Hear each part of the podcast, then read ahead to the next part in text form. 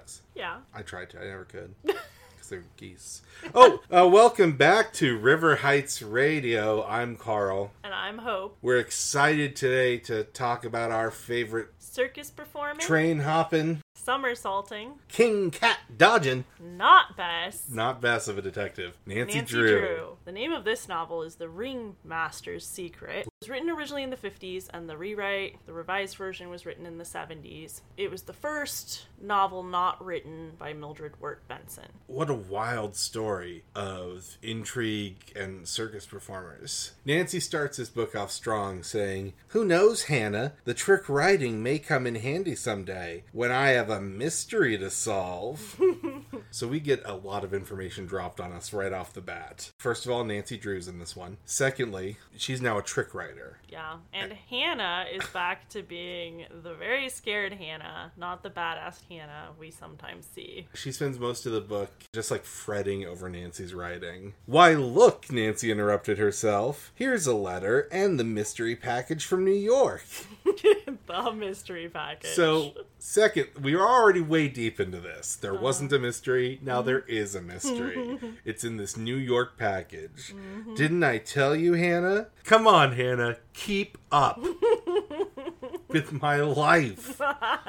Aunt Eloise has sent me a gold charm bracelet with a mysterious story. And I'm going to assume it's true and not just like patter from the guy who sold it to her. yeah, Apparently, this mysterious charm bracelet was given to a certain circus performer from a queen, but the circus performer sold it because she didn't have enough money. I suppose that you're going to try and find this circus performer and help her out of her trouble, says Hannah. I would be happy if someone came to me and said, I found your Nintendo Switch. I heard you sold it to a pawn shop when you were having financial troubles, and you can have it back. Yeah. Thank you, I guess. Yeah. But it's weird that Nancy feels that that's how all pawn shop items deserve to go. And Nancy has no inclination that she's actually gonna give this back. Like it's her bracelet. Yeah, she from just she just wants to what? Intrude on this woman's life, I guess. I don't know. How many charms on this charm bracelet,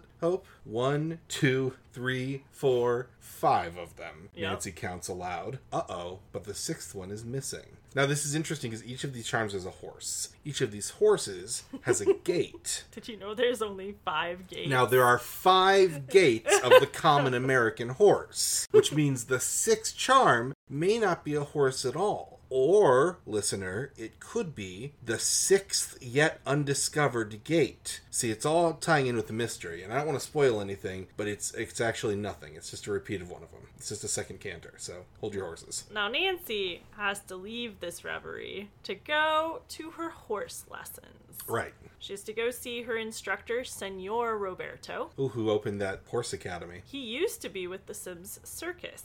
I won't go to any circus if it's not a sim circus. Today's episode is brought to you by the Sim Circus.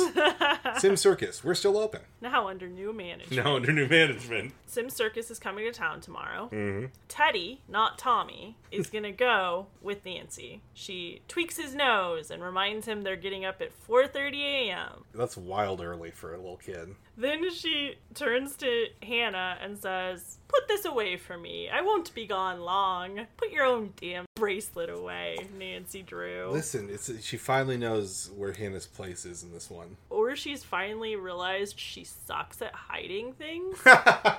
She's seated in her convertible with her reddish blonde hair blowing in the soft summer breeze. She made a charming picture. Iconic American teenager, Nancy Drew. so Nancy shows up for horse lessons, and we get to meet a classically nicknamed villain Hitch and his glum manner. If you know what was good for you, Miss Drew, you'd stay away from circus riding.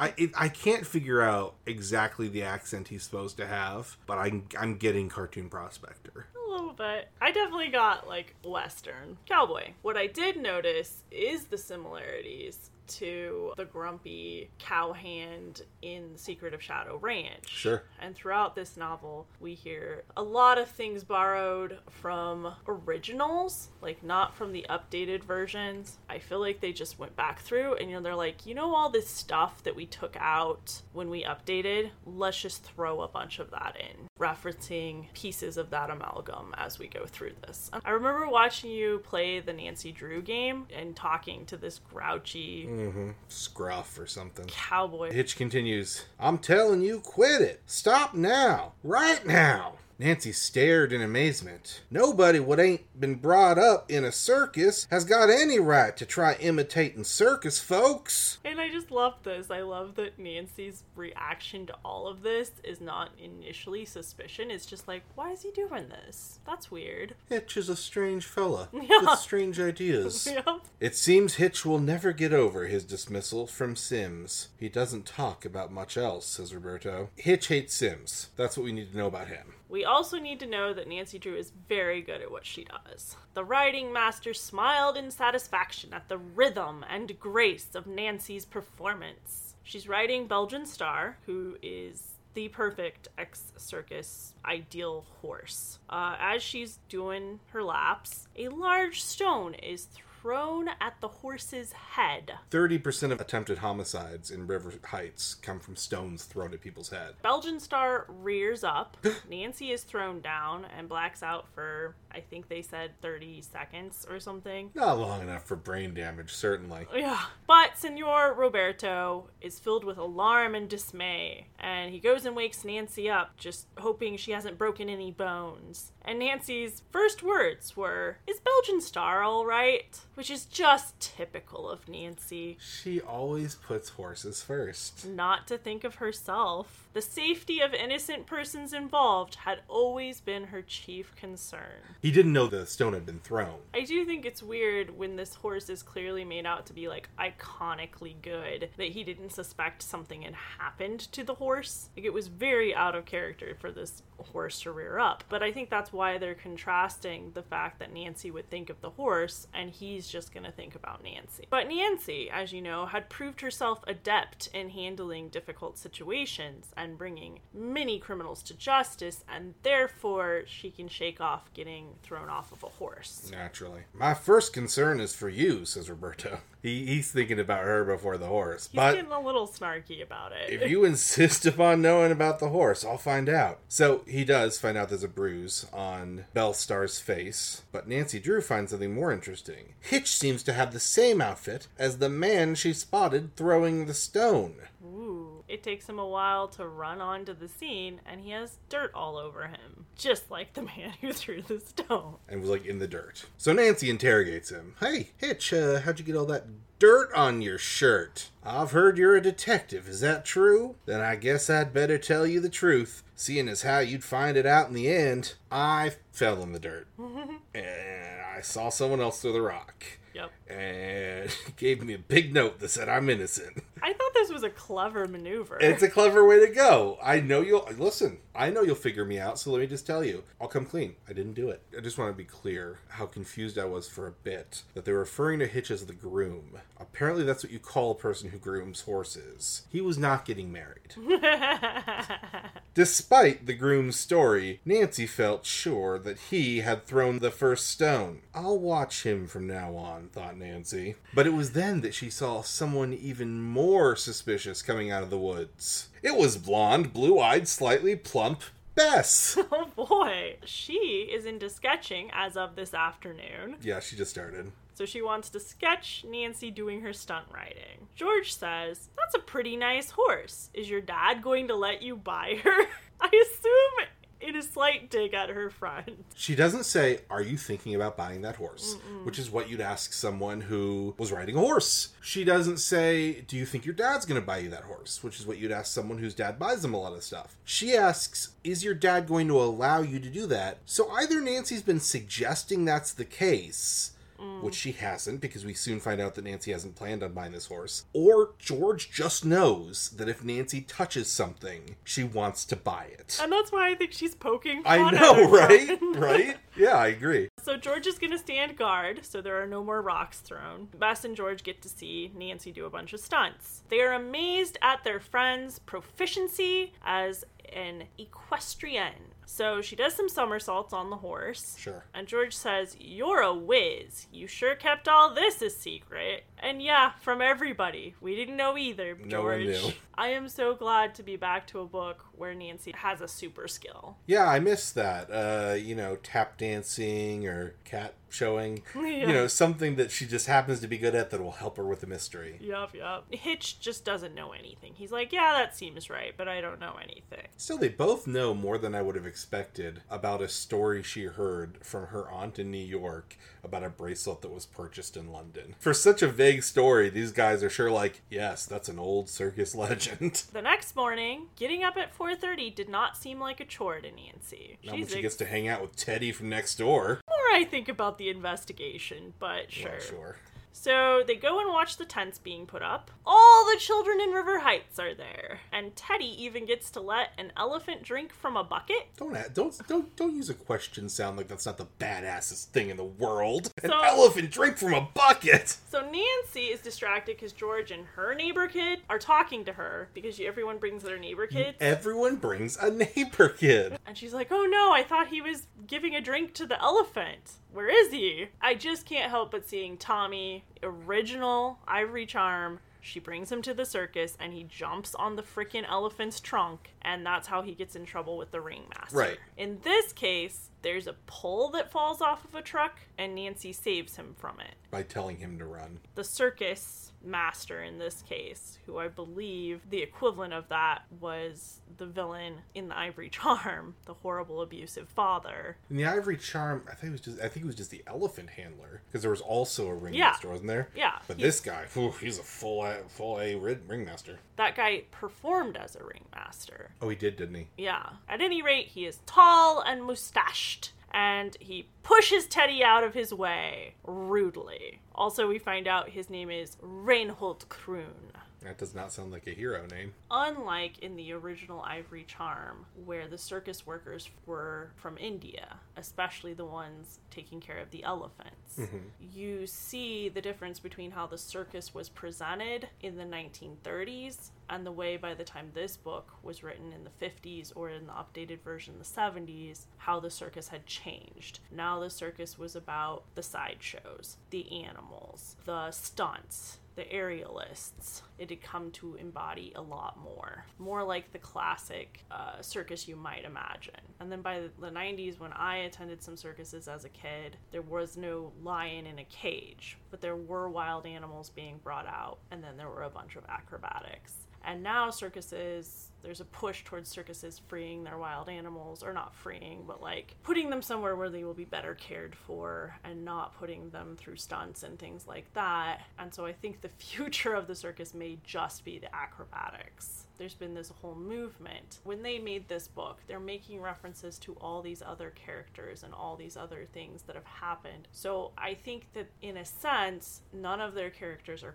coded or or meant to be any race, but they're directly based off of characters that were. So you're seeing this interesting remnants of previous racism. And I think that's interesting because that's a lot of what we deal with in all of our language and in all of our day to day lives is not so much direct racism, but covert residual racism in the very way that we like think about characters or think about villains, you know? So, anyways, instead of him hitting Tommy with a whip and Nancy defending him, instead, Reinhold Kroon pushes the boy out of the way and Nancy yells after him, but he ignores her. Boy, this Teddy kid does know how to upset people, though. Mm-hmm. Having apparently never seen a tattoo before, Teddy, within earshot of a man who walks by with a tattoo, says, Is he one of the freaks? Get out of here, growls Reinhold at him. I mean, that is pretty insulting. First of all, probably shouldn't be calling people freaks. Like when I got my first tattoo, my mother in law said she was so sad that I'd ruined my natural beauty and that only, like, in her mind, only circus performers and motorcyclists had tattoos.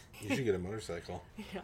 So Nancy decides to question Mr. Croon later. It seems he's in charge, while Mr. Sims, the owner of the circus, is off being a rich guy, I guess. And Mr. Croon seems not in the mood to talk right now. Yeah, Nancy reads that room pretty well. So they go to the parade, and when the Cinderella pumpkin rolls by, as is tradition in circus parades, I really, this is not a culture I am aware of, mm. so maybe that's normal. Either way, the Cinderella performer seems sad as she waves to the audience. Is this because it's her 9 to 5? Probably, but Teddy seems to think that investigation is warranted. Now, Nancy seems to think that he shouldn't have done that, which I think is surprising, as investigation is warranted is Nancy's middle name.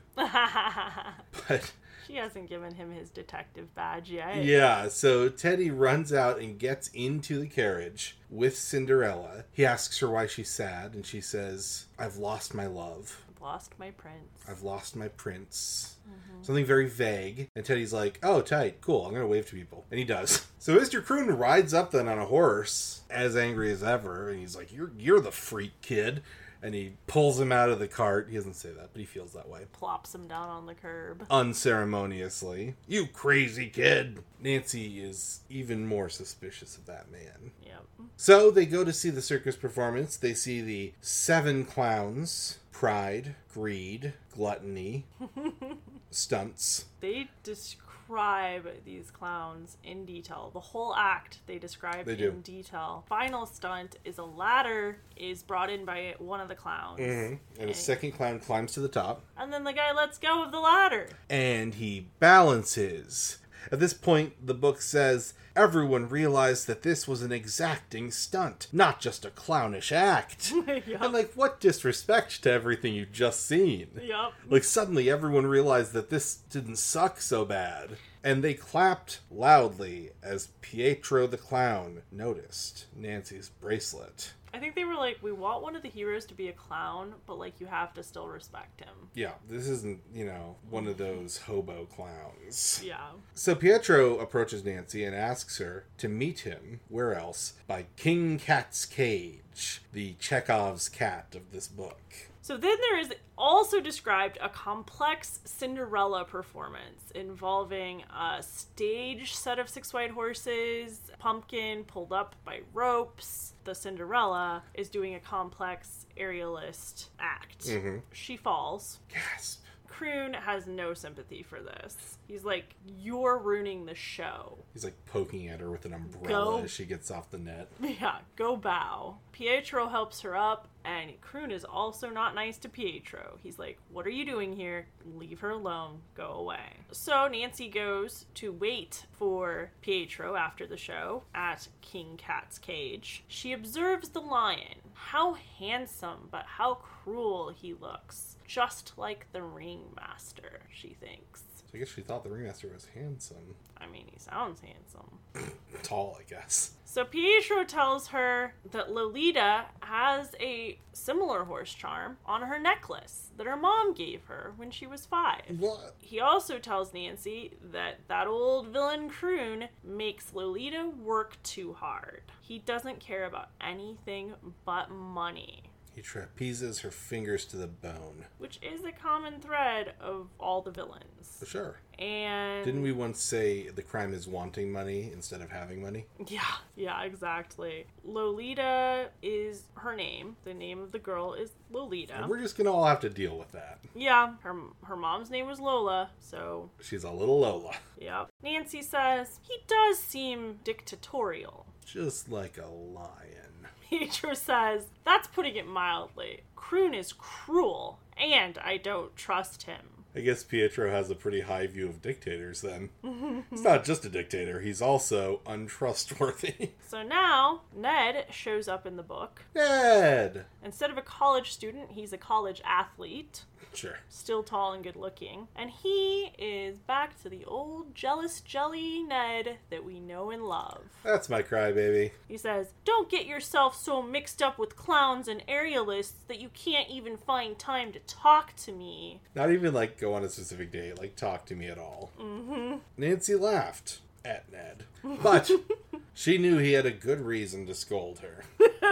Because she liked it. Many times when they had a date, she had changed plans completely, involved him in some mystery she was trying to solve. Indeed, she had. Almost every time, as far as I know. Right? But this time would be different. They're just going to the circus. Yeah. Our first obstacle? There's no more room. Yeah, they're out of tickets for the circus. I don't know why this even comes up. Nancy's like, "Well, can we just see the animals? Can we just walk about?" And he's like, "Uh, yeah, that doesn't seems like that's not against fire code. Yeah.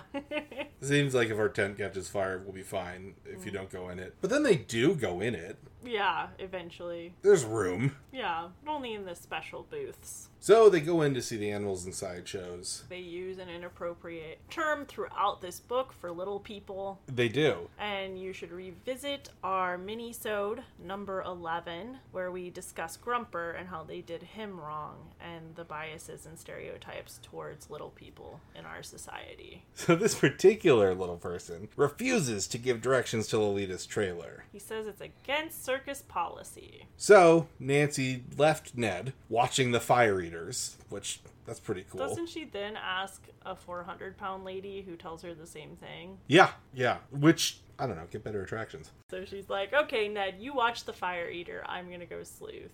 Well, luck was with her as she hears Croon arguing with Lolita. He wants Lolita to perform. She doesn't want to perform. When he comes out, he's given her an ultimatum that she better perform and she better know it in 30 minutes or something. Or else. Or else. His face was livid, and Nancy wondered whether the man could be in his right mind. What a nutcase. See our minisode number 8, which is about stereotypes against mental illness. Ooh. So Lolita was startled, but when she realized that Nancy wanted to be friendly, she smiled through her tears. So she tells Nancy that she sometimes wonders if her parents are really dead. We all wonder that sometimes. Yeah, because these are her foster parents, the croons. Just like in the original Ivory Charm. Mhm, It's another Count Olaf situation. And also like the bungalow mystery I think it's one of four mysteries we solve. with foster parents because there's also the hidden staircase 2 remember the hidden staircase 2 oh the twisted candles Twisted candles. Yeah. nancy says impulsively would you like me to help you find out? Of It's- course she would. Is he just like jumps ship from what mystery she was barely on to this better mystery? Sometimes Luckily, they have the same mystery. She's more careful sometimes than others. Lolita tells her, My foster parents are very close mouthed about the whole thing. Sometimes I think there must be a reason. Nancy leaves her with hope and love. She says to Nancy, I never met you until a few minutes ago, but already you are my friend. I feel much better. I can perform now. And she gives Nancy box tickets. The most eventful thing that happens in the box, the special box, is that Nancy is almost choked to death by a strange man who sits behind her. Day to day, run of the mill stuff. You know how that happens. And Ned doesn't even notice until after it's done. Well, to be fair, I mean, those trapeze artists. Such tight skin suits. The whip that Nancy had been almost choked to death with, with a souvenir whip, report the circus cops. Yeah, like they sell at the circus apparently. Yep. Another difference between the 50s and the 90s. I like to go to the circus, get myself a souvenir whip, Yeah. have all the clowns sign it. As they leave, Lolita blows Nancy a kiss. A connection has been made. Clearly. Nancy leaves a note for Pietro, asking him to bring Lolita to her house tomorrow. The detective's mind went back to her harrowing experience of being choked to death. I just love moments where they admit that this stuff is traumatic. Nancy was almost choked to death, but luckily, like, she got a kiss and she continued, and then she was like, Oh, yeah, I was almost choked to death. Oops. Luckily, that reminds her to check her pockets, where she finds a note. Now, how, you might ask, do you use two hands to choke someone with a whip, and also slip something into their pocket. That's that's a circus secret, my love. That is a circus secret. Stay away, says the note, from the circus and everyone in it. Nancy was dumbfounded. Of course, I won't pay any attention to it, she says. Sure sounds like Hitch. Meanwhile, Dan Webster visits Signor Roberto and compliments Nancy's fine riding. He's in charge of the horse department at the circus. I knew he was important, but I couldn't remember who he was. And he shows up at Nancy's horse lesson to visit his old friend from the circus, Senor, Roberto. Roberto, where he sees Nancy riding, and he's like, "That's the best thing I've ever seen." They hug, and Nancy's so happy to see them hugging, and they say, Amigo mio. That is nice. Yeah, it's a really cute display of affection between men. Dan is like, Oh, yeah, there's totally a mystery at the circus. You want a mystery, we got a mystery. And Nancy half reproachfully says to Senor Roberto, You never told me there was a mystery at Sims. In Senor Roberto's defense, he left before it happened, so No defense. There's no excuse. Dan describes Croon as an odd mixture of charming and cruel. Croon almost seems to hypnotize folks, he says. This is a callback to the original moss covered mansion, where the villainess is a person of Romani heritage Mm, who works at the circus. that's true. She is throughout the novel said to hypnotize people, and even seemingly does. She might just be a bully, also. But this never comes up again. Croon doesn't seem to hypnotize anyone. In fact, nobody seems to ever like him. I think tall people just get respect. We do find out that Sims, Mr. Sims, who actually owns the circus, is putty in Croon's hands. It's almost as if Croon has some evil hold over Sims. Oh, yeah, and Lolita. And even Mrs. Croon. Like, Eh, yeah. Anyway, bit of a mystery. might be hypnotism. So apparently, Mrs. Croon used to be in the circus, but then she got too heavy to ride on the horses, or maybe do the stunts. I'm not But sure. But, like not heavy enough to be the 400 pound woman, I guess. Is it like gymnasts where they're too heavy after they're 13? Oh, Like, oh. I don't know. I don't know how this works. I do think that there's this message in there that we should look down on Mrs. Croon for having got too heavy, though. Oh. Like, she's the villain, Well, right? that's true. So while he's there, Dan Webster decides he's going to teach Nancy how to somersault on a horse. Nancy's like, maybe not, but then she says, perhaps the stunt is not as difficult as it looks. I mean, maybe. You're absolutely right, says Dan. And after she does the somersaults, after only a few spills, he says, Splendid! And he gives Nancy another circus ticket. I don't think she pays for anything but the first show. I assume Teddy's parents paid for that one. Yeah, probably. Oh, that souffle looks yummy, says Nancy as she returns home. Well, sit right down and eat it. Nothing should interrupt a souffle, says Hannah. The next four, five chapters of the book are them eating. Nothing interrupts it. No, wait! I, I think that it's funny because Nancy's like, yep, her meals are always getting interrupted. Ha ha ha.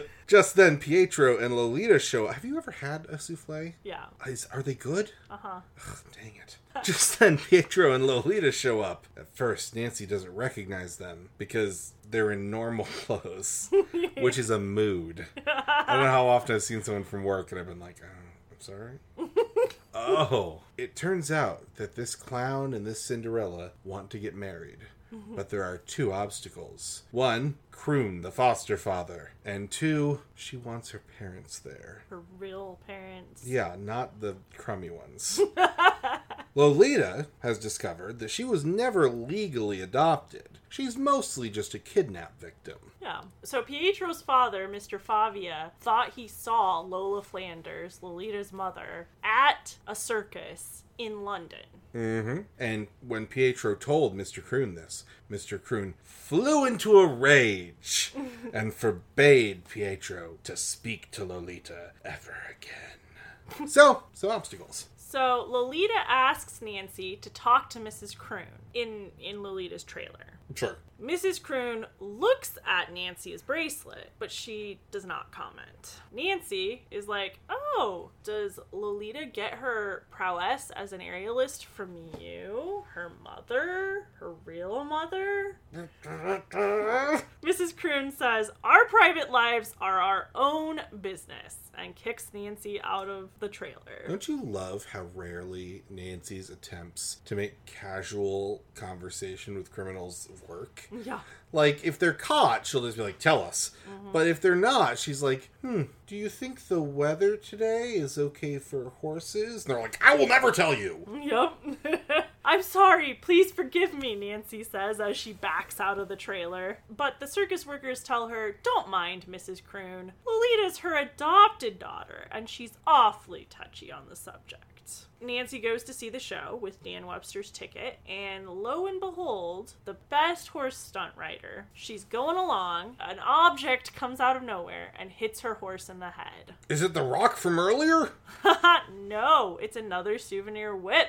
A dumb thing to throw. yeah. This whip seemed to be forgotten about by everyone but Nancy. She's really clever. Nancy thinks maybe it's Hitch, and maybe his grudge is with the circus, not me, which I think it's saying something if you first assume this, the grudge is with you. There are a lot of Nancy grudges in this town. I know. So Nancy blames all three bits of mischief on Hitch. Why not? He also choked her, probably. You got the villain name, so it's good. Two souvenir whips at a circus? What are the odds?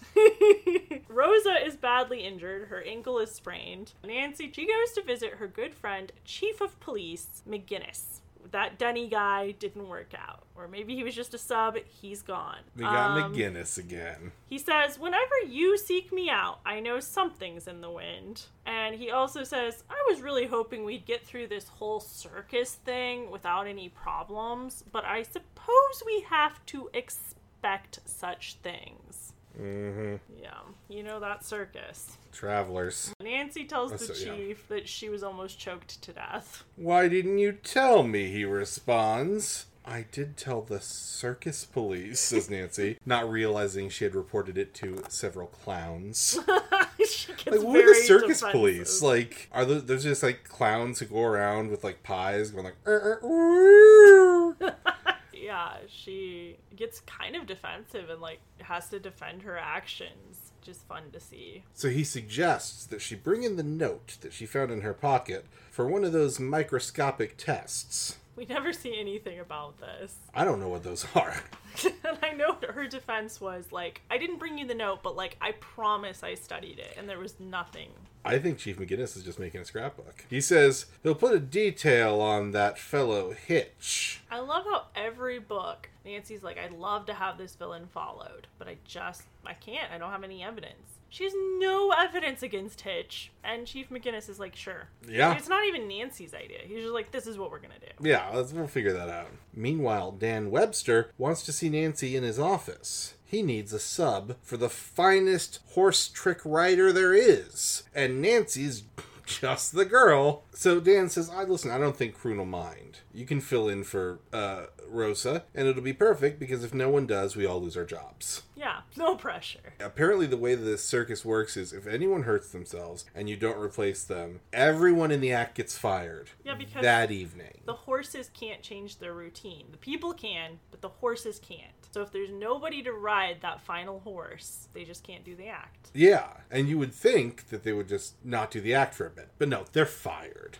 Yeah. Nancy felt sorry for this group. They depended on their act for their livelihood. I feel like Nancy feels sorry for anyone who depends on something for their life. Yeah, who needs a livelihood? Besides, Dan says, this is a golden opportunity to go behind the scenes and solve your mystery. He Now- knows how to get to Nancy's yeah, heart. Now he's talking. But Nancy still says, I need my dad's permission. Sure. Lolita and Pietro walk in. Nancy's surprised to see them out in the open, and they say, We're becoming very bold. Ooh. Besides, we have people looking out for us, and they'll tell us if my dad's coming. We're becoming very bold, and furthermore, we're hiding even better than ever. Yeah. So Lolita says to Nancy, It would be nice to have your father's permission, but he usually gives permission for you to ride horses, Right? This is just riding horses somewhere else, in a more dangerous and unstable environment, in front of hundreds of people, some of which might throw whips. It's the same thing. Nancy says, okay, I guess there's no harm in trying out. And you know what? Even better, Bess and George are here. I'll make them go find my dad and make sure I get the permission. I just, we get this whole subplot about her trying to get permission from her dad, Yeah. and then just kind of getting it implicitly. Yeah. She says to Lolita, the whole thing might be a flop with me in it. Lolita says, oh no, it couldn't be. Not with that titanium blonde hair. Bess begs Nancy to reconsider. Croon sees Nancy and kicks her out of the circus. Yeah, he's had enough of her tomfoolery. I love that this is another complex, like, hand signal thing. Pietro seems to indicate that she was to pretend to leave and then come back and meet him with, like, a hand signal, which just reminded me of the original Whispering Statue when her dad does that in the hotel. Yeah, and of course, our listeners all know that the hand signal looks like this. Yeah. Nancy says to Pietro, I suspect that Mr. Croon knows who I am. She's referring to, of course, knows that she's a detective. Yeah, and she like has been talking to Lolita, and she's been upsetting Mrs. Croon. But, like yeah, the reason he gives is that she was with Teddy, I guess. Yeah. that kid really ruined it all for her. Yeah. Pietro tells Nancy that he overheard even more incriminating evidence against the Croons. He heard Mrs. Croon say that their money meant nothing if anyone found out what they did. I'm trying to think of what the funniest thing could be. Remove the gold standard. The Croons, thinks Nancy, may have secretly gained possession of money that did not rightfully belong to them. Uh-oh. Aha! I love the complicated way they say that instead of just like, Nancy thought maybe they stole the money. No, because like Nancy wants all her bases open. Uh-huh. Did they steal it? Maybe. Did they find it? Maybe. Did they blackmail? Maybe. Were they paid too much? Maybe. Doesn't matter how they got something they didn't deserve. Mm-hmm. Did- Embezzle? Or, or yeah, or even like, was it a gift that Nancy doesn't think they should have had? She's on the case. you know, anything.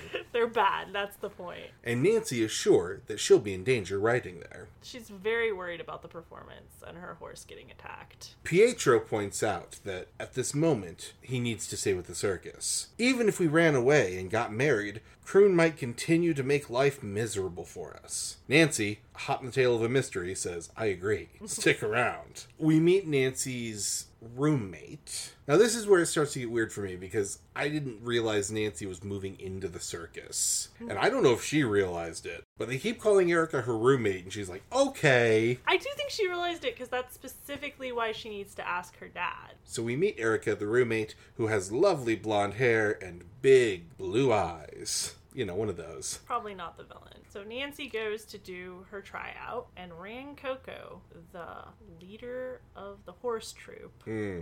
is impressed. For a girl not reared in the circus, she certainly is remarkable, he says. He teaches her how to canter with two people on the same horse. And though she falls off a few times, she is soon an expert. Obviously. So someone comes in yelling, Croon's coming! And Nancy says, He mustn't see me. You'll have to take my place to Bess, who just got there. What? What? Poor Bess. The only way to The get Bess to do something is just to be like, now, huh? Croon comes in before Bess can even register what's happened and says, So you're the girl who's trying out, eh? Why, uh, yes.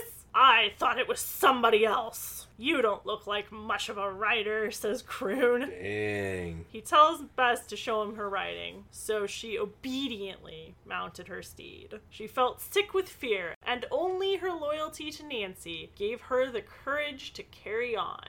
Luckily, she is herself an accomplished rider. Yeah, as we knew from Shadow Ranch. Mhm. Croon is impressed, but he says, You need to do some tricks. And she says, uh, I can't in these clothes. She asks for an hour to change, and Croon says, I'll give you exactly half, well, 45 minutes. So Nancy is dressed and made up to look like Bess. Naturally. Bess is now subbed for Nancy. Nancy's going to be Bess, but she's not Bess, don't forget.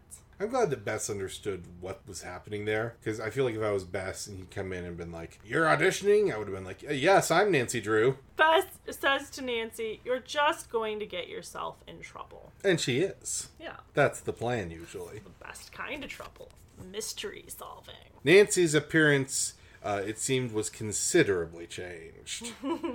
George stared at Nancy as if she had seen a ghost, which is crazy because Bess is alive. What's been going on? George asks. Well, what's been going on is George got in touch with Carson, and he said he'd be happy to let Nancy pitch hit in the circus act. which is a baseball term for a circus thing. It's a baseball term for somebody subbing as a hitter, I guess Carson's in a baseball mood recently. but it's the term that's used throughout the book by everybody. In fact, he's so excited that he's going to come see Nancy, do her act, and bring Aunt Eloise with him. Tonight! Hannah, meanwhile, has a message from the chief, who said to watch out for Hitch as they lost track of him. Nancy felt sure that he'd run away because he was guilty. Police found souvenir whips in his quarters. I guess just like piles of them. I guess he just had a lot of souvenir whip. that's his weapon of choice. He collects souvenir whips. Yeah. Now Nancy is worried. Hitch might be lurking around, planning more deviltry. If he were, nobody would be safe. I love that they call it deviltry, which is a weird thing to call it, but then they just keep calling everything he does deviltry like three times. Yeah, he's pretty much the devil. when she tells Dan her suspicions, he's livid with Hitch. That shriveled up good for nothing. I never did have any use for him. I'll find him. Meanwhile, Nancy talks to Lolita, who tells her that Croon says she's penniless, which is suspicious because surely her parents left her some money. Interesting. Nancy gets ready for the show, but before she can get dressed, Hitch steals her costume and runs off with it. Dan is thunderstruck at this latest bit of deviltry. Yeah, there it is. Luckily, somebody finds it under the bleachers. And they explicitly say in like a different box. Yeah. Nancy had never been more excited and nervous in her life. It was thrilling to ride with the circus people. She purposefully snubs slash ignores Bess George, her dad, and Aunt Eloise, who are there to cheer her on because she doesn't want anyone to know she's Nancy Drew. What if Croon notices? I can't even. Yeah, what if Croon notices the girl waving to someone specific in the crowd? Yeah. So Croon comes on, introduces the Vascon family troupe, and Nancy smiles as she thinks it's so funny that she's not related to them and none of them are related to each other. Nancy doesn't get it. When you're here, you're family. Luckily, Nancy's a natural circus performer. She made no mistakes, and her performance was excellent. I like the use of excellent because you know that she's going to improve. So you start with excellent. You mm. don't want to start with like amazing or like Perfect. perfect or anything like that. We'll get to that later. It could be excellenter. Yeah, more excellent than ever. The best performance of her life. Just then, a gasp from the crowd. The performers' heads turn to see what has to be the slowest moving baseball with the amount of actions that are described. They see the baseball, they hide from the baseball. The crowd gasps at the baseball, and then it just lands on the other side of the ring. Someone threw it too hard. Someone, probably Hitch, So random that it's a baseball. it's a baseball this time. Is it just whatever he finds? I don't know. A bag of jelly beans. So Nancy thinks this is a perfect time between shows to sleuth. She asks Ned to join, and they first go to Signor Roberto's stables. This place is as dark as a tomb and just about as cheerful. I assume it's a nice bit of property in the country. It can't be so bad as Ned is making it out to be. He doesn't like the dark. Yeah, I think so. But then, just like a tomb, they see someone trying to steal the horse. Belgian Star, where are you going? As someone gallops away, they decide that they'll chase them in the car. At some point, they say that they believe whoever's stealing the horse has figured out they're being followed, which I would hope so. They're in a car. So the rider takes off across an open field to lose them, but he doesn't realize that Ned doesn't care about his own shocks. And also goes across the field. He doesn't realize this is an off-roading convertible. Whenever Ned's driving, I assume it's the station wagon. It just seems right for That him. they have to borrow from the parents. No, that's true. And they would care about those shocks. Yeah. The convertible, they'll just have her dad buy her a new one. Nancy jumps out of the car when they get to the other side of the field and calls to Star. Belgian Star! Uh, Ho! Heat ho! What did they say to horses? Yay! Whoa!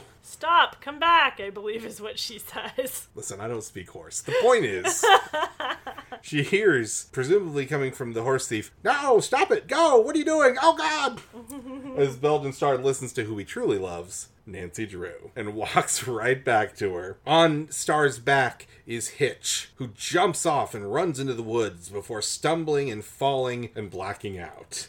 Ned is very disappointed. He was giving chase and did not get to tackle him. Yeah, but it almost seems like he's like, no, Nancy, I didn't kill him. He fell. He didn't listen. I know how this looks. So Ned rides the horse with Hitch slumped over as Nancy drives back. Gosh, they could have put that unconscious man in the car, huh? Yeah, They didn't need Ned to- could have driven the unconscious man, To and the Nancy hospital, could have even. ridden the horse That knows her. To. Yeah. That's not what happened. Nope. As he's still unconscious, they tie him up when they get back to the ranch. Yeah, they use bits of harness that they find around, I guess. Because the police had taken all the souvenir whips. When he comes to, he's screaming like a madman. They had no right to tie him up, which is technically true. Probably true. Ned says, You'd better start talking. And Nancy says, If he doesn't, she'll call the police, which she's gonna do anyways. I think there's something terrifying. If you wake up tied up, even if you were the perpetrator, when you find out that they haven't called the cops yet, that's scary. It's a little scary. Actually, yeah. do call the cops. What are you gonna do?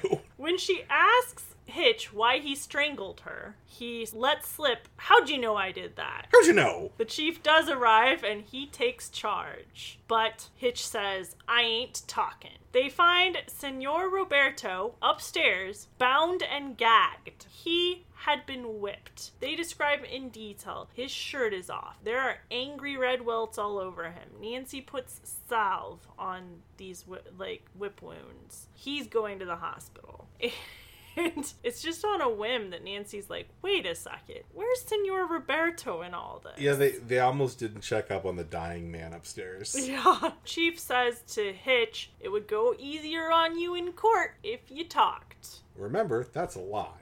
Hitch says, I hate Sim's circus and everybody in it. Circuses are evil things. Everybody who runs them is crazy. Such a pivot from people who aren't in the circus shouldn't do circus things Yeah. to people who aren't in the circus and people who are in the circus shouldn't do circus things. Yup. He calls Croon the biggest thief in the world before letting out the most curdling yell that Nancy had ever heard. He tries to break away, He does not get away, and Chief McGinnis slaps those bracelets onto him. But just then Nancy realizes this has all been between shows. Yeah, she's late. She's heckin' late. She has 20 minutes to get to the show. So Ned speeds along, but just then, lights. They're pulled over by a police officer. on a motorcycle. She knew that they had been going over the legal speed limit, and that's happened two books in a row. After all those books of her being like, She sped as fast as she was allowed. Luckily, Nancy knows just the thing to say to a police officer to get him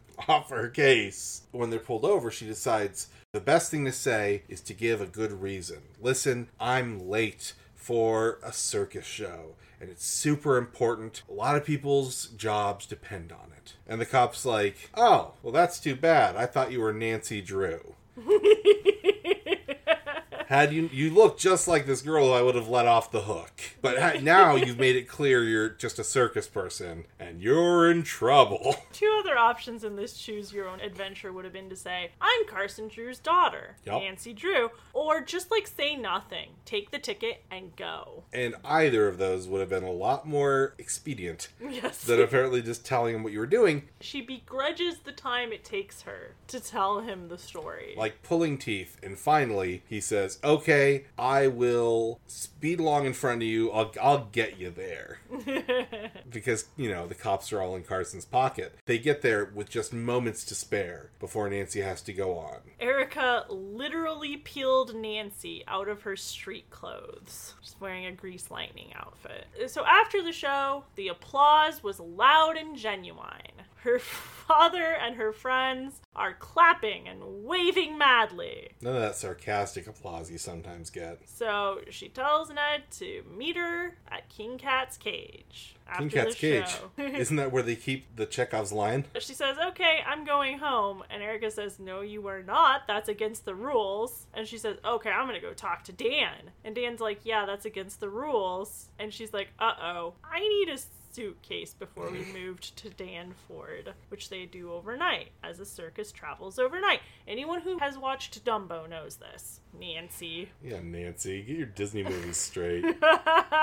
Ned agrees to run home, get Nancy's suitcase, and run back with it. And unbeknownst to Hannah, she agrees to pack Nancy's suitcase. And he says, That sounds like a big order, packing any girl's suitcase in that short of time. I don't think Ned could dress himself in 15 minutes. Listen, Hannah packs Nancy's suitcase every day, constantly. There is constant packing of suitcases. I think at this point, Hannah has suitcases pre-packed. Oh, you're going somewhere cold? Here's your suitcase. Oh, you're going somewhere warm? Here's your suitcase. It's all good, Ned. Just do your part. Don't worry. Don't worry about Hannah. I absolutely, Nobody does. I absolutely love this headcanon. This is true for me now. so Ned goes and gets the circus case. Yes, the, the one packed for circuses. She says to him, You're a dear. Erica is already wearing her long, attractive dressing gown and slippers because she's just gonna sleep the whole train ride. No such luck for Nancy, who is not used to train rides. She can't sleep. Once they're set up in Danford, Nancy goes around the circus and asks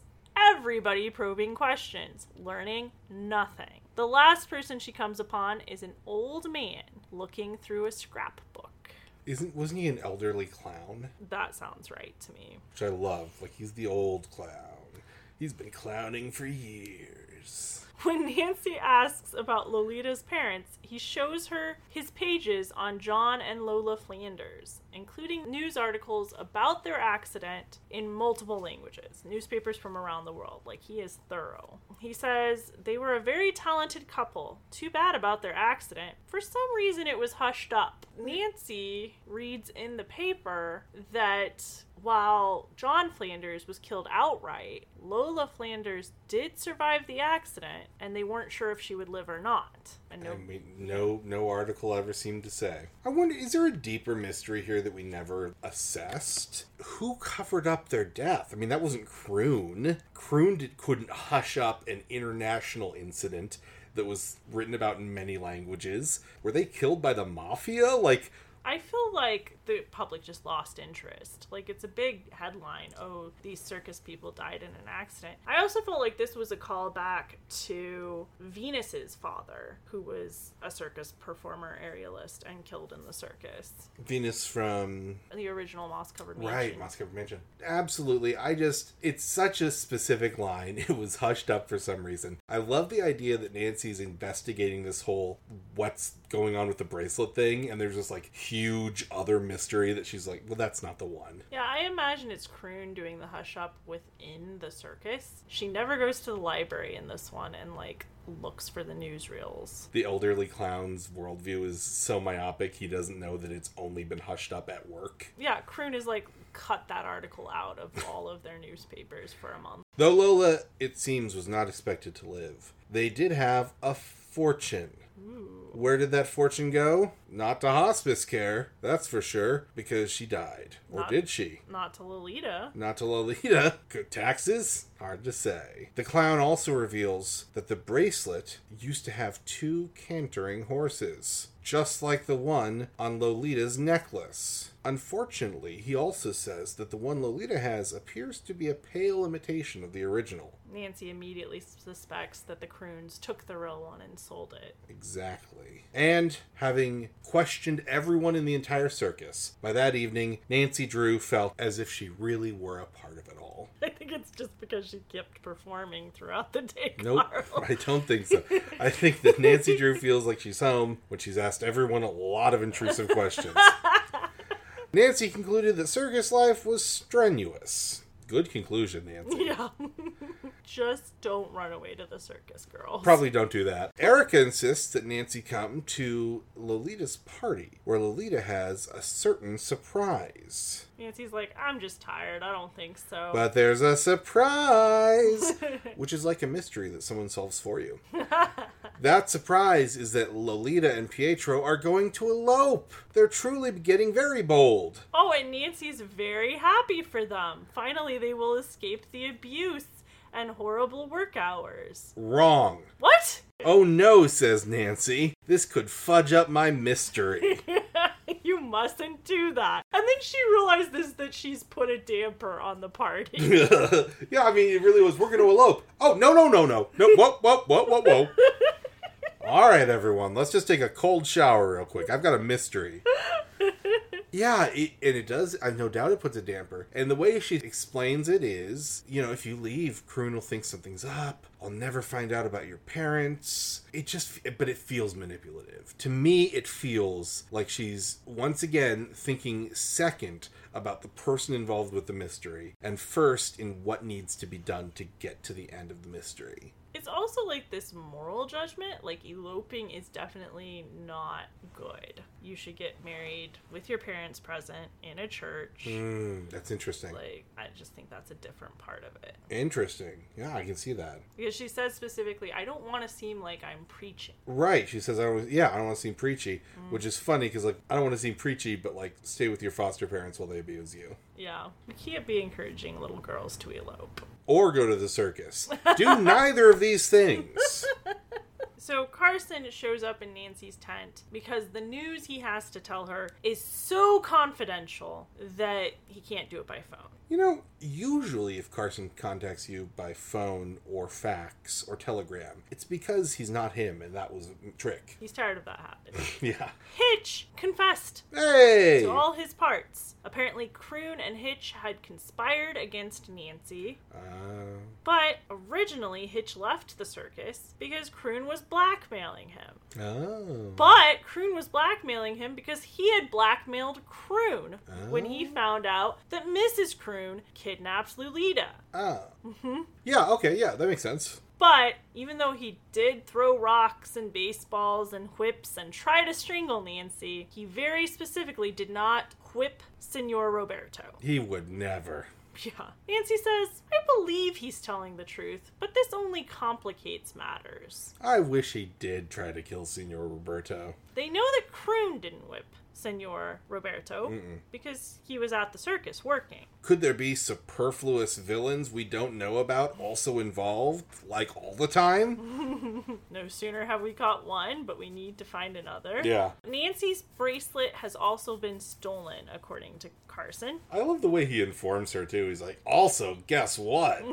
Nancy is very upset, and Carson says, Don't take it so hard. I'm sure it'll show up. It's just a jewelry. Nancy wants to find the sixth horse and the bracelet and solve all the mysteries. Carson suggests that the bracelet could be a wedding gift when Lolita and Pietro get married. I feel like Carson just wants to prove he's hip enough to know that info, That's so funny. Yeah, how did he know that? Mm-hmm. but she misses the point entirely and says she will not gift the bracelet unless it is rightfully Lolita's. So, After all. Just like in All Ivory Charm, just like with Togo, Yeah. just like in many books. If it's in her possession, it belongs to her. And the truth is, yeah. Well, for Like, this one, certainly. That's the truth, but also, like, wouldn't you want to give it back to her? And also, the idea of a wedding gift is to give someone something that isn't rightfully theirs. That's why it's a gift. Yeah.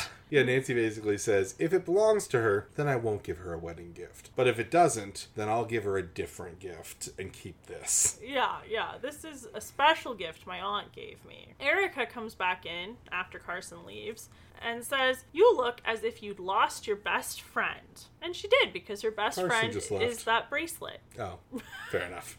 Erica reports that Croon is in a worse humor than usual. Ugh. And Nancy figures out that means there's a spy. How else would he know that his daughter was going to elope? And that's the only reason he has for being in a bad mood. Croon is in charge of the whole circus, and they're like, someone amongst the circus is a spy. I mean, you're just saying that someone likes Croon enough to tell him the gossip. I'm surprised he didn't have recording devices. Right, like, oh, someone in the accounting department is a spy for the manager. No, they might have just mentioned that you've been taking a lot of bathroom breaks. Nancy is sure that Croon engineered the theft of her bracelet. She says to Dan Webster, hmm the head of the horse department, How would you like to play detective for me? And like anyone who Nancy asks this, not very much. no. so Nancy convinces Dan to go talk to Croon. She gives him a whole rundown of what to say. Nancy is just not acknowledging her privilege and that all of these people have their whole career to lose. Child playing with an anthill. She's Yeah. just like, oh, ah, ha, ha, ha, ha. So she sends him in to risk his job, and from the window watches him talk to Croon. She has Dan say that there have been several thefts of items. Yeah, she's hoping that Croon will give something away by looking at a hiding place that he might have put the bracelet. And Croon does, for a moment, look at the dresser. We never find out if that was just random. We don't, because Dan then leaves. He doesn't even finish his full script. Yeah, Lolita is aghast to learn her foster father might be a thief. I knew he would abuse me, she says, but I never knew he would steal something. Nancy convinces Lolita to search the dresser of, again, her abusive foster father. Yeah, good plan, Nancy. But Lolita is caught. Nancy and Dan stand guard, but Kind of, I Lolita guess, is right? so caught up in her task she doesn't hear Nancy telling her to leave. And what Lolita finds is like her foster parents' underwear, I guess. Yeah. Just like stuff. Clothes. Kroon yanks Lolita by the arm violently, fearful that Lolita might give away their secret. Not fearful that she'd be hurt. Yeah. Fearful that she might mm-hmm. give away the secret. Mm-hmm. Nancy uses ventriloquism, Another secret skill of hers. and this is the weirdest move to throw her voice to make it sound like a scream had come from inside the trailer, and then run in and say, I heard a scream. Now, is her plan to convince Kroon? that there's been a ghost scream. like, what is the plan? I don't know, but it doesn't work. You could have said I heard a tussle. How many times does Nancy just say, I don't have a plan, I'm going to scream outside of a door, and we're going to see how this works? I absolutely think ventriloquism should have come up before. It's weird. Mm-hmm. And even then, of all the ventriloquism things, I would- assume she was going to throw her voice to, like, get him to go somewhere. No, she wants to convince him that she heard a scream that came from no one. Yeah. Unfortunately, when she comes in, Lolita slips up. Yeah, immediately says, Oh, Nancy! You're Nancy Drew, says Kroon, that self styled detective. Ooh, And- ouch. yeah, pretty good alliteration. And you sneaked in here to spy on the circus. Kroon gives us a synopsis that takes you less long than this podcast. Nancy said nothing. This seemed to infuriate the man. Ah, Say something! He towers above her and waves his finger in her face. He says, I knew everything. I knew you were here. I knew you were a writer. I let you be here, but I had spies watching you all the time. But now you're not allowed to be here. You're kicked out. For real this time. For serious, Nancy. Nancy demands her bracelet back. Yeah, so now she's like, Well, I just want my stuff then. He says, I didn't take it, and Nancy ought to be arrested for defamation of character. Call the circus lawyers on her. It was only because of her youth that he would not prosecute. And he says to Lolita, if you ever speak to Nancy again, I'll punish you in a way you won't forget. Nancy felt it best not to follow Lolita to her trailer. Maybe I should not get her traumatized further. But Dan says, You can't go home. We still need a horse rider. Here's what we're gonna do we're gonna put Rosa in the parade, says Nancy. I'm gonna come for the actual performances, now dressed up as Rosa instead of Bess. And, says Dan, I have an idea. You can stay in the hospital tent. Kroon never goes there. He never visits the sick patients. Like, he won't know. I just so far out of your way to get everyone in trouble. And I think she only does one more performance that way. George and one of the little people who are, I guess, on our side as Nancy likers take turns watching the Kroon's trailer. George follows when Mr. Kroon gives a package to a boy and sends him off to send it. At the post office, George bumps into the kid and sees the address. Lola Flanders, care of Tristram Booking Agency in NYC. Could it be Lolita's mother? As Nancy and George are trying to call the police, what should come over their heads? Bags! They're kidnapped and knocked unconscious somehow. Maybe Yeah. they faint. It's not clear. Maybe it's drugs again. Maybe it's Maybelline. But they wake up on a train. I think this is the tightest and best they have ever been tied, which makes sense if it's circus people tying them up. Yeah, circus people and pirates. You don't want them to tie you up. Mm-hmm. They know they're nuts. Yep. So it takes them some time to get themselves untied. Hyper, says George. Nancy, we've got to get out of here. Yeah, I love that they try one side door, it's locked. So then they try the hatch on the roof before they try the other side door. They finally try the other side door and it opens right away. I forgot about that. Yeah. Oh my gosh. Why even? They just made this scene last forever. The details about untying each other and and Nancy had to figure out it was George who was with her. Like duh. Yeah, that's who's with you. Yeah, even the fact that they like open the door and the train's going too fast, so they just like wait for it to go up a hill, and then it slows down. Got down to like five miles an hour, and they jump from the train uh, like a couple of 1920s train riders. So they find a nearby farmhouse where an elderly couple are kind enough to be lied to. They say that their car broke down. Well, the couple guesses that their car broke down, and they don't deny it. You guys smell like train though. It turns out they're a hundred miles from their home near Black River. Trains are fast. After breakfast, because they have breakfast with the farmer, Yeah. he brings them to the police. And The police, after hearing their situation, say, Here, have some cash. Return it when it's convenient. Yeah, apparently the cops have a young ladies in trouble fund. Yep, so they take the bus home. Carson says, No more circus. If they get fired, they get fired. You've done what you can. Instead, let's leave town. Let's let him think that his dastardly plan of killing you worked. His diabolical plan. Sorry, diabolical. I was thinking of yeah. a different dastardly plan. And I do think there's this consistent devil, diabolical, like the Ah. villains in this one are you know, Satanic. evil. Evil gets said a lot. So we're introducing this kind of Christian value to the morals in this one. The only other thing that gets referenced is they're madmen. They're crazy. And what could be crazier than denying Christ's love? I guess. Anyways, they could go to New York City and visit Aunt Eloise. Wouldn't that be nice, Nancy? It's the other place people go other than River Heights. Dad, you're a genius, she says, knowing full well that that address was in New York City as well. Ah, more mystery. She invites George, because George should probably also leave town. Luckily, George is going on a motor trip with her family. So she calls Bess, and this is where it gets confusing because instead of telling us anything about her conversation with Bess, they instead go into how Bess is the one who let Carson know that George and Nancy were missing hmm which didn't end up making any difference. Not even a little bit of difference. But I guess Bess was heroic for having done that, but then we have no idea why Nancy called her or what she said to her.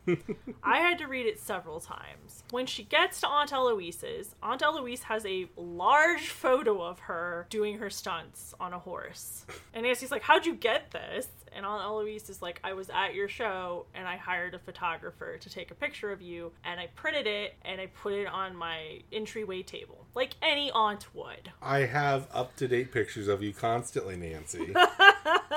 so Nancy takes her letter of introduction that her dad gives her from Chief McGinnis to Captain Smith of New York City to the police. She's all excited. She says, Aunt Eloise, I might find her mother. And Aunt Eloise says, uh, if her mother's alive, she's kind of a dick for never being a part of Lolita's life. Don't be a downer on Eloise. Nancy says, no, no problem. I have a solution. I just won't tell her if that's the case. Yeah, yeah.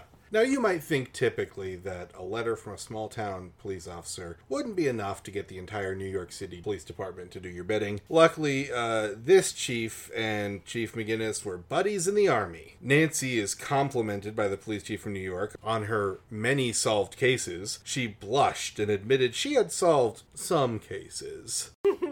Then she turned the conversation from herself to Lola Flanders. The Lola Flanders, it turns out, that the package was sent to was actually Millie Francine, pretending a young dancer from here in New York. Now, maybe it's a relative, says Nancy. Maybe there's a good reason. Well, the police will keep watching the mail, and Nancy will try to find this Francine. When that package does arrive, it will be impounded and x rayed. In that order.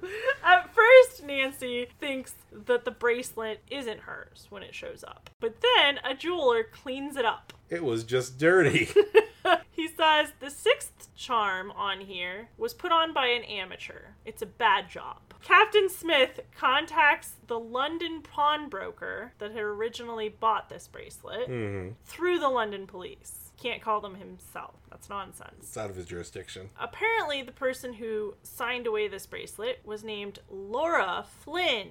That sounds like Lola Flanders. So Nancy says, Dad, will you fly to London with me right away? What? Fly to London? That's right, Dad. You need a vacation. And you can help me solve this mystery. It's not much of a vacation if you have to, like, drop everything, mm-hmm. go for two days, and return. Like, he's in London still working, but he says yes. Mm-hmm. Oh, Dad, you're a sweetheart. Mm-hmm. Bess has reported that, Lolita has reported that Kroon has fired Pietro. Uh oh. You're gonna get you're gonna get a lot of these. She said, she said in detecting, but it's true.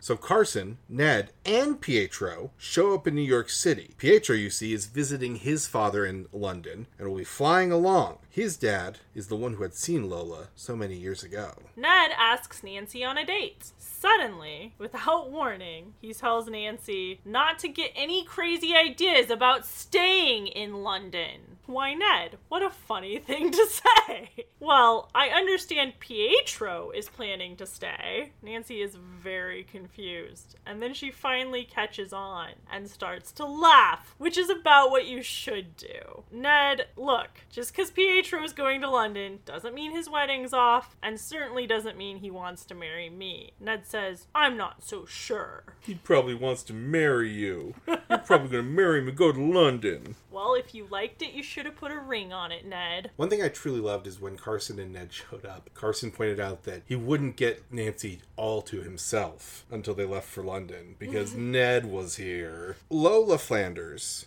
has been receiving dividend checks, and it seems to Nancy that Kroon must be using the agency that he was sending these letters through as a cover up to steal the dividend checks that should have been going to Lolita, or Lola if she's still alive. At the airport, as per usual, trouble. Yeah, trouble. That's what airports are for. A thief runs off with Nancy's bag. As she chases after him, she sees him trying to open it on the run, which is funny because she's like, why is he trying to do two things at once? This is crazy. But he eventually drops the bag and runs off. She looks at her bag. She's like, he was trying to get in. Some of my stuff is sticking out. Like, it's, it's, it's zipped back up, but he was clearly trying to get in. I'm going to go to the bathroom and open this bag up and see what's what. Well, uh, he put acid in it. He put acid in her bag. A man put a vial of acid in Nancy's luggage. Yeah. And she opens it up and it blinds her. She is temporarily blinded. I mean, I'm glad they didn't just throw acid on her face. Yeah, that'd been much worse. But, they like- probably didn't think of that. Well, he was a mobster, it turns out. Was he? Yeah, he, he had hired a. mean, whoever whoever was the bad guy had hired a mobster from New York to drop acid in her case. And that's like who you have to be to do something so like that level of evil is just like yeah oh he's a big big boy criminal. Luckily the doctor recognizes the scent of acid at once mm-hmm. and treats her. She's gonna get her vision back. She thanks the doctor and he's happy for a second, but then he gets suspicious. Would you mind telling me why you were carrying that deadly acid with you? wait a minute why did you have a vial of deadly deadly acid when she tells him what happened, he says, I'll report this to the police at once. So now we cut to Ned, Carson, and Aunt Eloise's experience of this time period. Carson's annoyed. Where the heck is Nancy? She's gonna make them late. Ned spots Nancy's bag, doesn't realize it's Nancy's bag, but spots it and sees a nurse and a policeman going through it. And he laughs and points this out to Aunt Eloise. That has all the earmarks of a mystery, and Nancy's missing it. Aunt Eloise notices Nancy's robe in this suitcase and figures out that it is Nancy's suitcase. Ooh, these guys are good at solving mysteries. The policeman's like, some fool girl was carrying a bunch of acid and it opened up. Everyone's assumption is that Nancy Drew was just carrying vials of acid and one popped open and she hurt herself. What a strange assumption to make. So after this, without event, they head to London. And there they meet Mr. Favia, Pietro's father. You men, says Nancy, will have to let me do a little shopping. That awful man and his acid ruined some rather necessary articles of my wardrobe. The men give her half an hour. She needs to not only get a new wardrobe, but also get souvenirs for everybody back home. So she actually forgot about the time.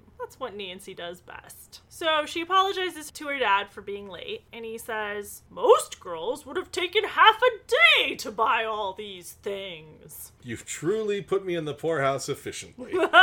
They go to see the pawn shop owner. He is very helpful. His description of Laura Flynn makes Nancy immediately think of Lolita. And Mr. Favia says it's definitely Lola, just based off this man's description. They insist that Nancy give up the case for now and go sightseeing. So Nancy has to wait till tomorrow. You've always got to take a break, Nancy. You're going to get dehydrated. Now, Nancy theorizes that Lola may be in a nursing home. Carson says, good hunch. She calls around and finds out that there are eight nursing homes in all of London. Now, after seeing four, the men are discouraged. I think it's in like a suburb that they know is particularly Right.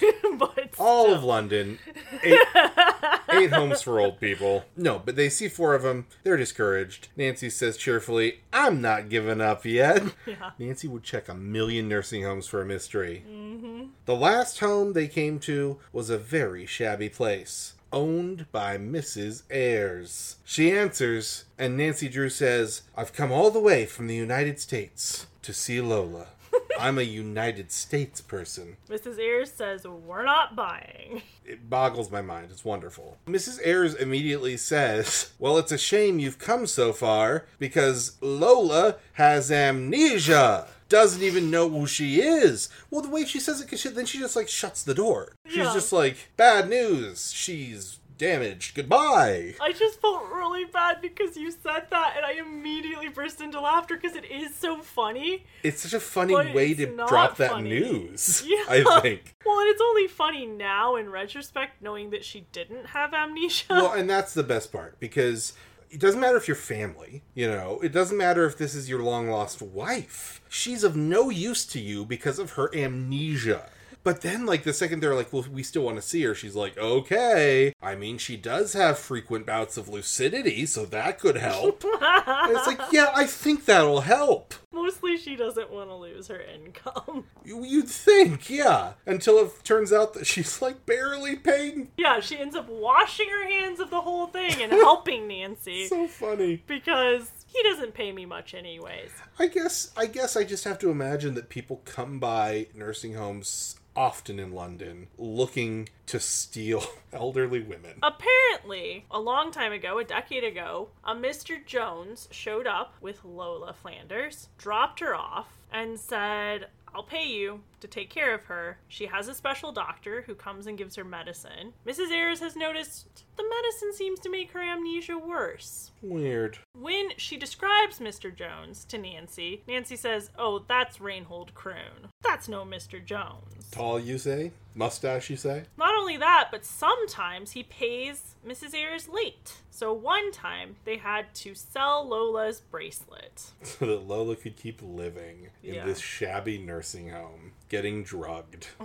Yeah. Mrs. Ayers says to Lola, You have a visitor from the United States. Lola had thought that Lolita was dead. That's what Kroon told her. Another of Kroon's tricks. Nancy tells her, Don't worry, my dad's a lawyer. He'll make the legal arrangements for you to come to the United States and meet your daughter. What is the drug that for 10 years you're just like, I'm very forgetful? I don't know, but it's probably the same drug Carson was put on in the original Whispering Statue. It had Whatever- very similar effects. Whatever it is, they come in. The picture has her just sitting in a rocking chair knitting. From a physical perspective, it hasn't taken away any of her abilities. Mm-hmm. It's just made her very forgetful. Could be alcohol. So Nancy and Mrs. Ayers dress Lola in her Sunday finest. Yeah, Mrs. Ayers specifically gives her one of her dresses because Lola doesn't have any dresses. She's like, I can't go out dressed like this. Yeah. I have a memory now. oh, and Mr. Fabio was right. They did go to the circus once randomly. Oh, yeah, he did see her. That could, it could have been he saw someone that looked like her. But no,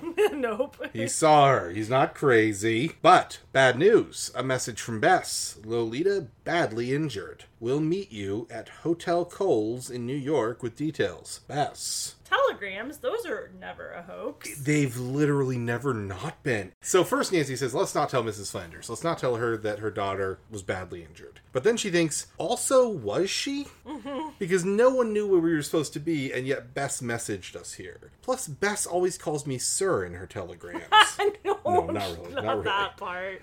Um, Dad, she says, I've just decided this telegram is a hoax. Nobody in the States knew when we were flying back, and so they just call Bess. Did you send the telegram? Bess says, Nobody. No, I did not. Yeah, what are you talking about? I didn't do it. Not me. So it turns out Lolita is just fine, not injured at all. Hooray! Bess gasped. First, in horror, that anyone could be so cruel as to send such a message. I mean, that's compared to everything else they've done. How dare they? Acid, amnesia. A lie, though? So Bess gasps first in horror, but then in delight to hear that Lolita's mother has been found. What does that sound like?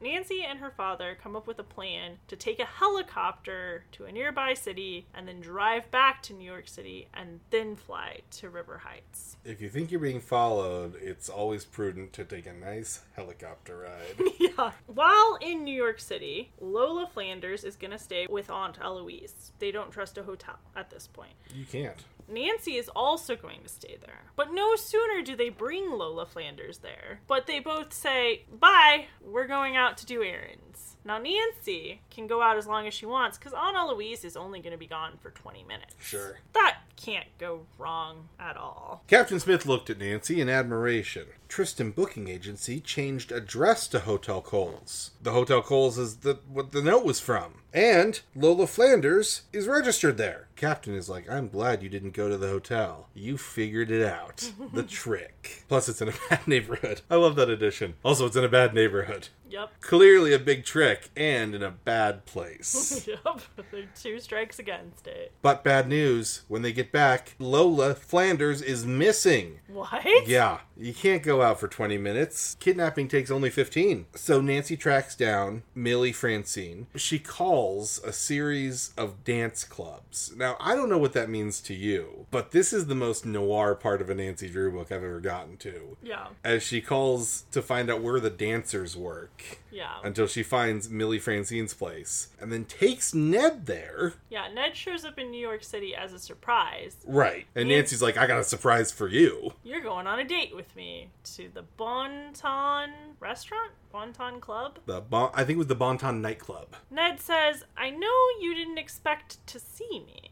Ned had unknowingly talked on the phone to the kidnapper while they were in Aunt Eloise's apartment, saying, I'll be over soon. Nancy says to Ned, You and I are going to the Bonton as fast as we can get there. Ned, who is well versed in all of the nightclubs in New York City, says, Well, I'm glad to have a date, but why pick out a place like that? Ned's first time seeing legs. Anyway, it won't be open in the afternoon, says dummy Ned. Yeah, Ned seems to know a lot about these places. Mm-hmm. Nancy seemed discouraged, but she guesses correctly that they may be rehearsing. There they find Millie and corner her. I'm a detective and I know all about you, says Nancy.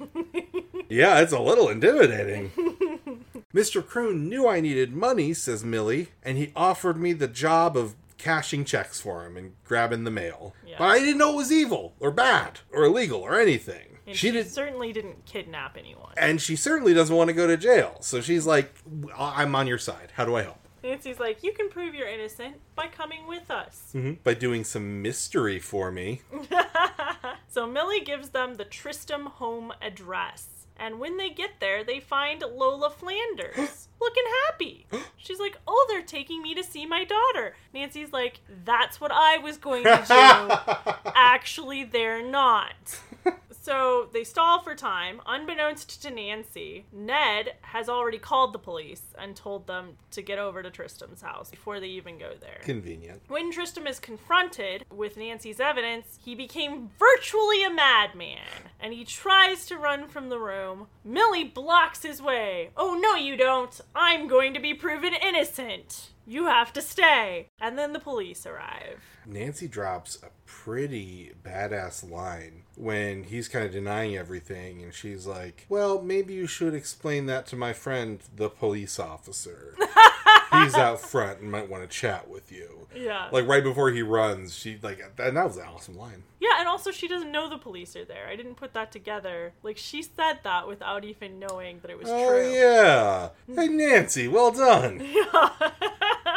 Coincidentally, when they get on the plane to go back to River Heights, Guess who's there? Pietro! He lives on a plane now. I couldn't stay away. I had a hunch you would solve everything, and I could finally get married. I think you're right, says Nancy. Lola will have her wish. Her mother will be present at the wedding. So Nancy sneaks into the circus, wakes up Lolita, Get up, let's go. I'm bringing you to the hotel. You're gonna meet your mom. but as they walk by King Cat's cage, Nancy feels a strong hand on her shoulder. So you're still trying to thwart me, says a familiar voice. It's Reinhold Kroon. Murder. He thrusts Nancy Ooh. into the lion's cage. Ah. Old King Cat, with a great leap, the huge lion sprang at Nancy. Luckily, Ned and Pietro are nearby, and they raced forward with lightning speed. Faster than a cat. Of course, Ned's lightning speed is slightly faster than Pietro's. hmm Grease lightning. Ned grasps Nancy, swings her away from the lion heroically, and then the angry, confused beast landed one claw on the boy's hand and raked it badly. That could end his football career for good. Luckily, Pietro was there to crack the whip against King Cat's nose, sending him back into the cage. There's pandemonium as the circus gathers around, Ned's hand bleeding profusely. Ned, you must go to Dr. Jackson at once. But then, realizing she had not thanked him for rescuing her, she added, Ned, you saved my life. Which is also not a thank you. It's kind of better from Nancy, though. I mean, sure, it's an admission of, of, of some help. Have you ever seen him save her life before? Because he has a lot of times, and her acknowledge it at all. No, it's true.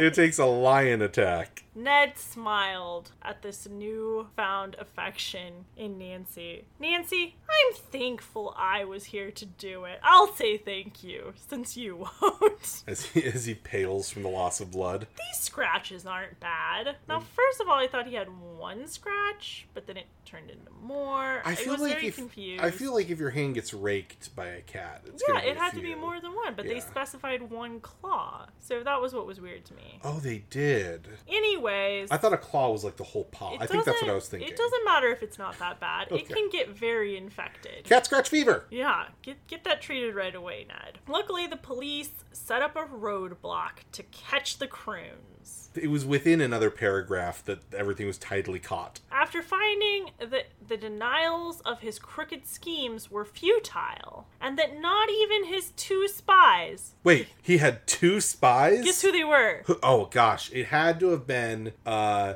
a, a very short man and a very wealthy clown. It was the tramp clown. What? What? Yeah, I never trusted him. And the giant. That's the opposite of what I would have thought. I know, I trusted him.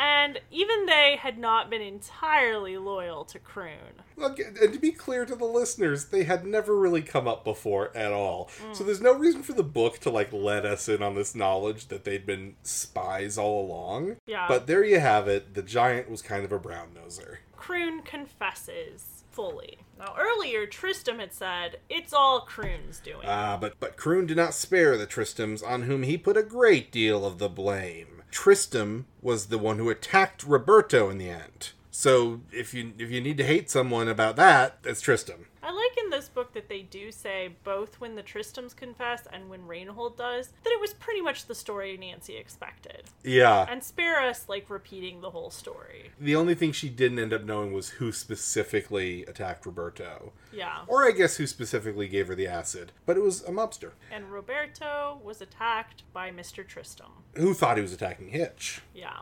That's a twist. Nancy suggested that no one attend the reunion of the mother and daughter. You guys have about 10 years to catch up on. Also, one of you has been drugged for 10 years. Lolita thanks her for her understanding, but then is like, no, I, I don't need that. So she didn't really understand. She wants everyone there. Aw. Their praise of Nancy was boundless, and Ned and Pietro were heartily thanked also. They are very excited to start their own circus family business. Bad as Mr. Kroon was, I certainly have him to thank for one thing Sims is still a fine circus. Aww. Lolita asks for the whole Vaskin troupe, with Nancy, of course, to perform for the wedding. Bess whispers to George, This is so marvelous I could cry. It's the best mystery Nancy has ever solved. George agrees. It was swell. It does seem like a very best mystery. Yeah, there's a lot of romance. But then George does also get to go on a train ride, so. That's all you need. But just you wait, says George. Another good mystery will come Nancy's way. And I'll bet it won't be long either. And George was right. Nancy had hardly recovered from her days at the circus when she was confronted with the Scarlet Slipper mystery. Ooh. How long is Nancy Drew recovery time typically? I don't know. A day? It was pretty strenuous. At the wedding, each performer outdid himself. Nancy felt as if she had never done her stunt riding so well. The happy bride and her real prince, which they say don't totally get because I don't think he's actually a prince at any point. Nope. And that does come up sometimes in Nancy Drew's life, but Yeah. it's fine. We're married in the great circus ring. The reception was in the cafeteria. It seemed to me like this was a callback to the circus show that Ned and Nancy they attended this show of a child bride Right. within the Romani community at the circus which was gross. getting married. So it's a nice juxtaposition because that was a child bride, but this just sounds like a child bride. Yeah, Lolita. Yep. Oof. Uh, and there were presents displayed in one corner on a large table. Aunt Eloise had given the couple a gift of a big picture of Nancy. Yeah. I think the same one from her own home. Like I need to update my decor. This will be a constant reminder of the most wonderful girl I have ever met, says Lolita. She also holds up her wrist, displaying her horse bracelet. Nancy did find it in her heart. I guess it was rightfully Lolita's I enough. guess it must have been. Are you sure you want me to have this wedding gift? says Lolita. No. Of course I do. The bracelet came from a queen, and now it has come back to one. What? The queen of the aerialists. Oh. I can't believe Nancy didn't get a trophy this time. In fact, she had to do extra work. I, that that was upsetting. The trophy was in this case. She got on a resume. She could put Sim Circus. Yeah, yeah. Yeah, uh, yeah. Maybe in the Scarlet Slipper, she'll get extra booty. I hope so. Well, I can't wait to see what Cinderella comes with next time slipper. Huh? Yeah. Huh? Uh, well, we'll be there to talk to you about it. Uh, until then, I'm Carl. And I'm Hope. Go Go Wildcats!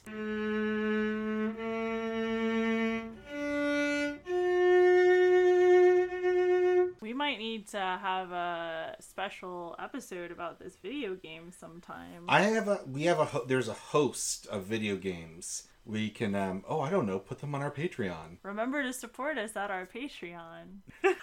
You can email us at riverheightsradio at google.com or find our Patreon, River Heights Radio. We'd really appreciate it. Instagram at River Heights Radio, Twitter at River Heights FM, River Heights Radio on Facebook, and River Heights Radio on YouTube.